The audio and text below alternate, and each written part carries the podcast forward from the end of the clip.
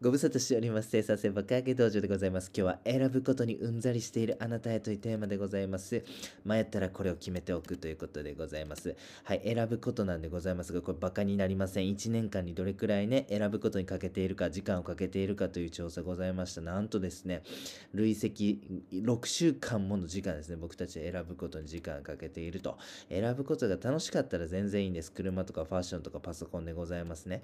でも選ぶことが楽しくないことにに対して選ぶ時間を浪費している。これは、えー見逃せないですよね。ということで、選ぶ時間を有意義な時間に変える方法、それは迷ったらこれを決めておくということでございます。実践でございます。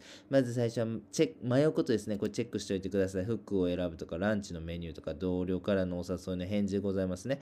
なんか定期的に発生して、そしてですね、えーっと、一定迷ってしまう、そんなことをチェックしてくださいね。次ですね、迷うことの答えを決めておきましょう。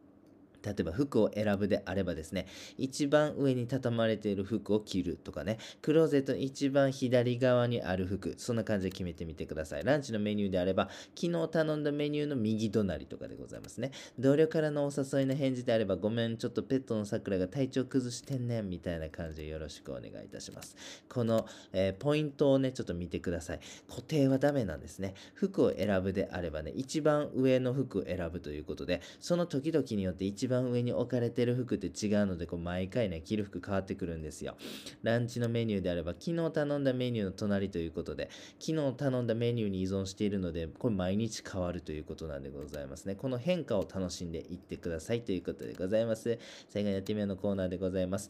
選ぶことにうんざりしているあなたへというテーマでございました。迷ったらこれをぜひ決めておいてください。本日は以上です。ありがとうございました。